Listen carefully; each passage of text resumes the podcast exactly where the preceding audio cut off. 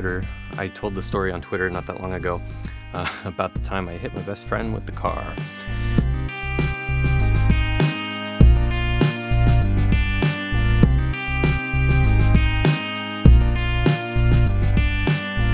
I, I grew up in Southern California. Uh, grew up listening to heavy metal, punk rock, riding skateboards. And when I was a sophomore in high school, my family decided to move to Oklahoma, uh, which is a, a whole other story. I, I played a pretty big part in making sure we needed to move. Uh, I shared that one on Twitter too. You can look that up.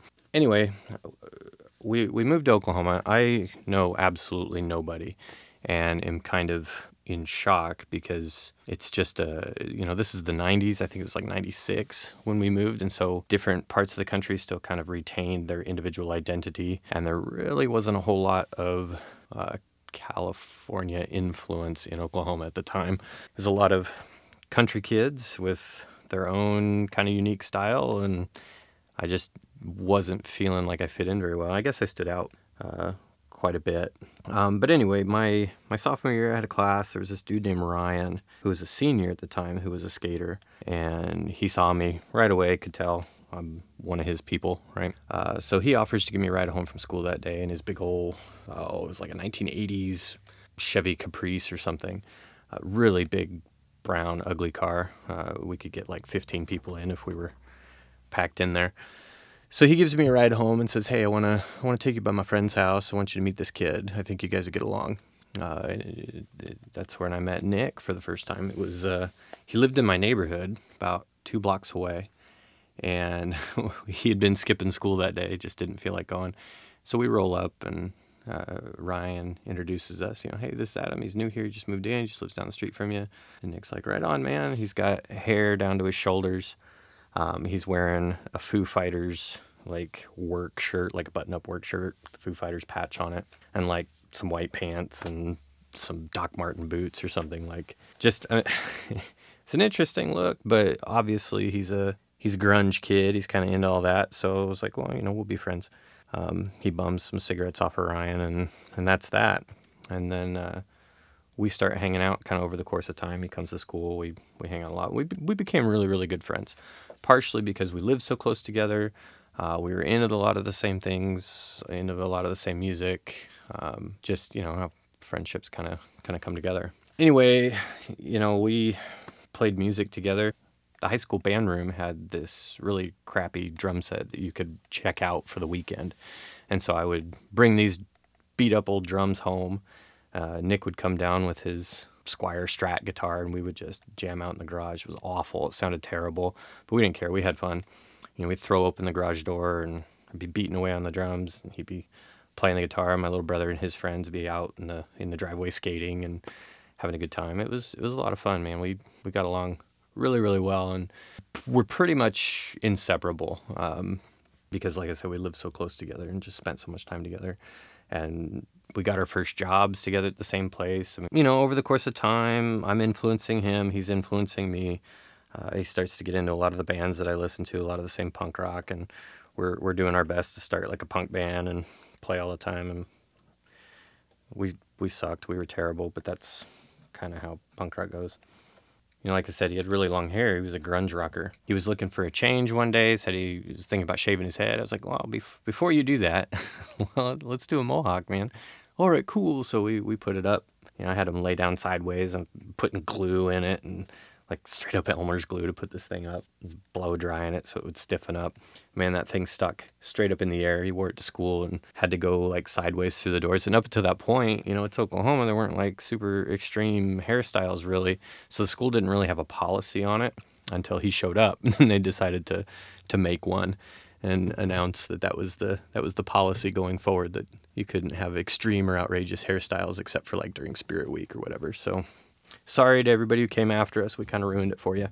Anyway, there was uh, one day, you know, his, parents were divorced and his dad lived by us and his mom lived over in this trailer park, not too far, but you know, a little ways across town. And mom didn't have a phone or anything, so we were. I knew he was staying there, uh, so I went over to go pick him up. We were going to go hang out with some friends at, at, Pizza Hut. Some people were up there waiting on us, and So, so me and my brother and my girlfriend load up in my car. I had an 86 Jeep Cherokee at the time. And we head over to Nick's house to pick him up, to take him to, to Pizza Hut with us. And as we're kind of going in there, pulling into the trailer park, coming around the corner, I see Nick walking in the middle of the street, kind of up to where we were. And at the time, his, his mohawk's down and kind of in his face, and he's just sort of kicking rocks. And he looks up and he sees that it's us and gets really excited. It was a, a pleasant surprise for him, I guess. And he does this thing that he that he used to always do, which was like play chicken with the cars, uh, where he'd kind of get in the middle of the street and sort of dare you to hit him, and, and it would always joke around. Uh, and but this time he he kind of started in a mad dash towards the car to play chicken, and me thinking I'll be funny, I kind of revved it, and you know this wasn't a fast car, but it was. I did pick up some speed just to sort of scare him, figuring he's going to get out of the way like he always does. Uh, so so I'm speeding up towards him. He's running towards me, and then it became really clear that the gap was closing fast enough that if I didn't step on the brakes, man, something bad was going to happen. And so I guess he realized the same thing. And so he goes to leap onto the hood of my car and I guess is going to do some kind of Dukes of Hazzard roll off the car and land on his feet and claim he's a ninja or something. I don't know. And so when I see him kind of leap and I'm like, oh crap, I'm about to hit my, my best friend. So I slam on the brakes and I guess I stopped short just enough that uh, his knee went into the grill of my, my Jeep and broke it. And he comes slamming down on my hood with both hands in his face. And I'll never forget the look on his face. It's like this, this look of total shock and amazement and bewilderment that, oh my gosh, you actually just hit me as his face comes slapping down onto the hood of my car.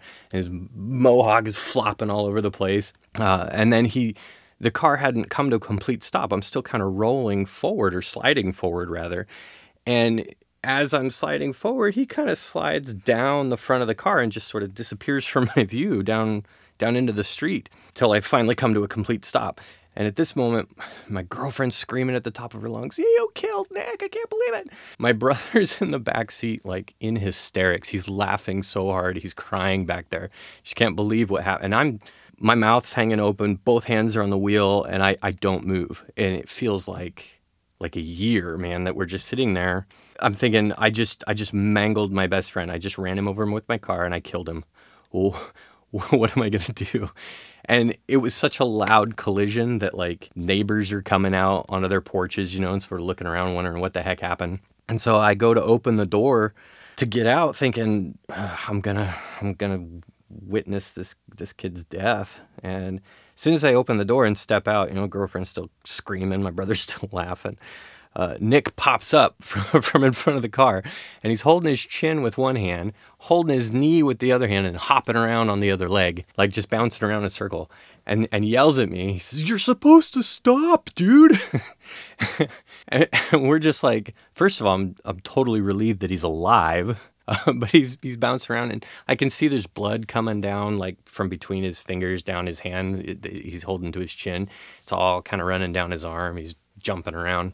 I'm like, dude, dude, are you okay? Like, do we need to we need to take you to hospital? He's like, no, man, it's it's fine. What what are you doing? it's like we were we were coming to pick you up, man, to take you to to Pizza Hut. Oh, right on. I was coming up to the payphone to call you so he he just got so excited because he was going to call me and and there I was, you know, showing up. Eh, he just he, I don't know. I guess he, he got carried away in his excitement or something. But I'm I'm looking at him thinking like, dude, like we need to get you to a hospital, man. Like you you bit it pretty hard. And he's like, no no no, I'm cool. You guys are are going to Pizza Hut. Let's go, man. I'm, I'll be fine. It'll stop bleeding in a minute. Like, all right, dude. Uh, you you sure? Like, I, I really think you need medical care. No, man, no. My girlfriend's like, you know, kind of doing the motherly thing, like, no, Nick, you really need to take care of this. This is really bad. I'm going to feel awful if something happens to you. And he's like, no, it's fine. It's cool. Let's go. So, we go. We go to Pizza Hut and hang out for the rest of the evening. And I. Uh, You know, shame on whoever owned the Pizza Hut because they didn't kick us out of there. Because he's he's sitting in the booth, bleeding all over the place. Like it didn't stop. It didn't even slow down. And we're all just kind of staring at him in shock. You know that oh, I, I can't believe you're you're not going to get this taken care of.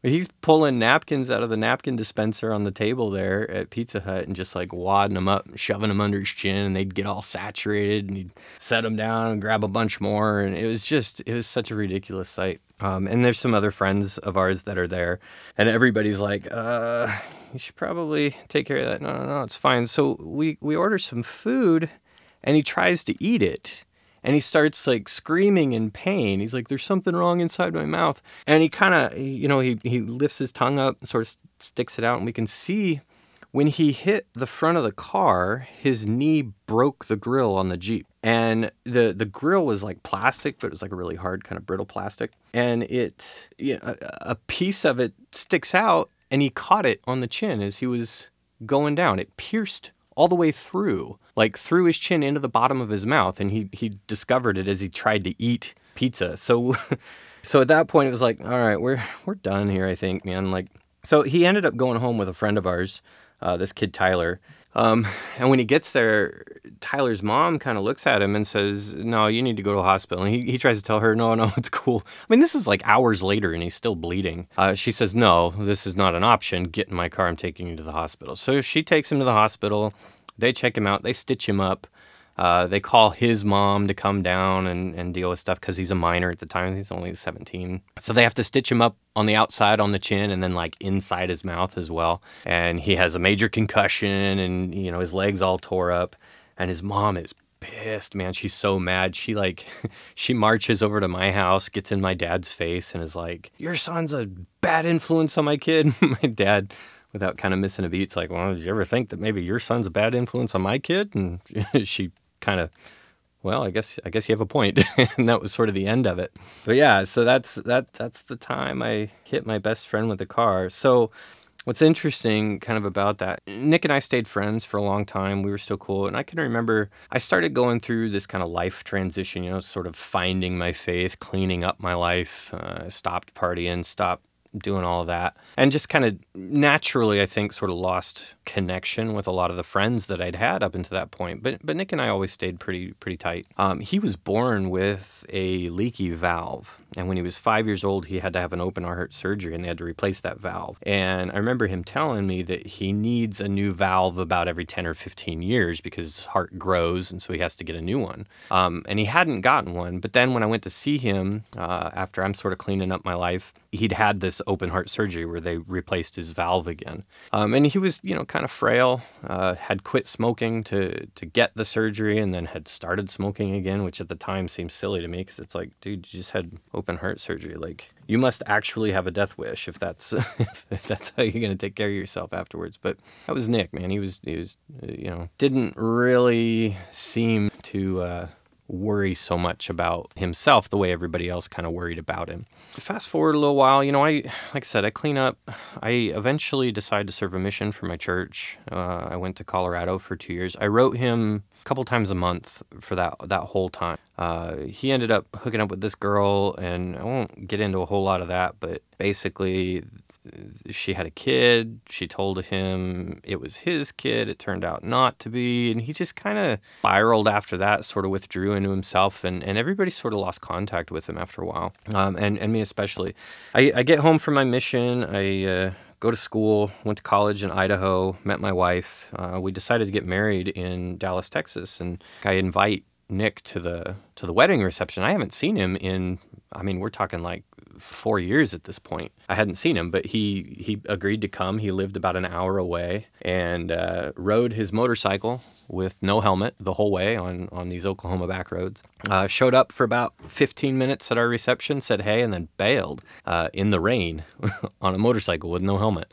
You know, and and that was that was the last time I saw him. Yeah, we lost track. I went back to school at Idaho, uh, finished up. You know, I, I always thought about him. He never got on Facebook, never got into any of that. So it was like impossible to keep track of him. He bounced around for a couple years. And I spent the better part of you know 14 years just trying to kind of reconnect with him uh, i would call his family hey where's he living oh he's up here you know doing this and so i'd call and the phone would just ring and ring and ring i guess he didn't believe in answering machines either and i just you know we just never reconnected It's interesting. I, I told this story on Twitter just not that long ago. And uh, about two weeks after I told this story, his sister uh, sent me a, a message on Facebook and told me that, that on December 7th of 2019 that Nick had passed away. And, and it came as a shock to me. It was really kind of kind of frustrated because it was like, hey, you know, it, it was the same sister I'd been trying to get a hold of to, to tell me where is he, you know, every time I was thinking about him and trying to reach out. So she tells me that, you know, he'd he'd passed away this year, that weekend. And it, it came as a shock. It hit me really hard. And I, I immediately had all these regrets about not reconnecting with him like I wanted to, and a lot of guilt for not trying harder to find him and to sort of reestablish that relationship with him. And kind of had to wrestle with that a little bit. So, you know, I'm invited to the to the funeral and I, I show up to it. I see his family. It's good to see him. I hadn't seen him in, you know, almost 20 years, really.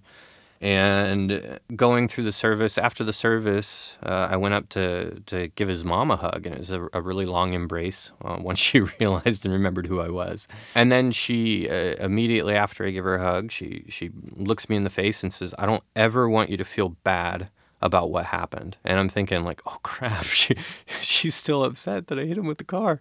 Uh, she said, no, no, no, don't ever feel bad about that because when he went to the hospital, mom was furious because she didn't think he had any insurance, but it turns out he did, whether that was state coverage or what. Um, and she said if if he hadn't have gone to the hospital, if I hadn't found out about his his Medicaid coverage, then we wouldn't have been able to get him that heart surgery that he needed at that time when he was, you know, 17, 18 years old. And she said, "You gave us 20 more years with him that we probably wouldn't have gotten if you hadn't hit him with the car, which is so weird. But it's uh, that that's what she said. You know, Nick Nick ultimately passed away because he he kind of continued to neglect himself and didn't get the the valve transplant that he needed in time, and his health just sort of deteriorated to a point that his heart wouldn't have handled that that surgery. So when it came time to get it, it, it was almost too late for him, and, and he passed away in the hospital down there at uh, at Baylor, I believe. Um, but yeah, his mom told me that uh, never to feel bad for it and that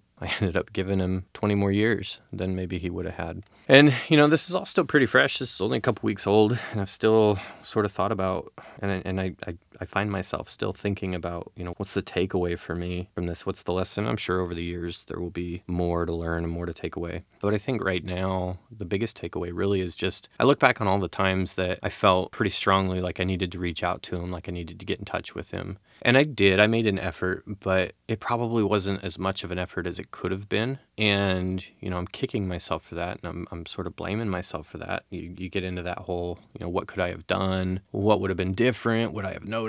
And, you know, I'm not going to spend a whole lot of time blaming myself for anything that isn't helpful and it's not, uh, nor is it really rational to do so. But I do think in the future, when I have those kinds of feelings, my I'm, I'm going to make a better effort to reach out to people, and, and I hope that, that you all will too. You know, if you're having those thoughts, those feelings, that that little bit of inspiration to reach out to someone who maybe you haven't reached out to. It's you know, life is really fragile. It's gone in a moment, and and you never get it back. Uh, at least not at least not this life. You don't you don't get the opportunity to keep making memories with people forever. And I, I think right now that that's the takeaway for me. And and, I'm going to do a better job. So to my friends out there, you're gonna you're gonna hear a lot more from me, uh, a lot more a lot more positive things, you know, a lot more encouragement, and I, am just gonna kind of insist on being in your life uh, a lot more than I have been. Thanks.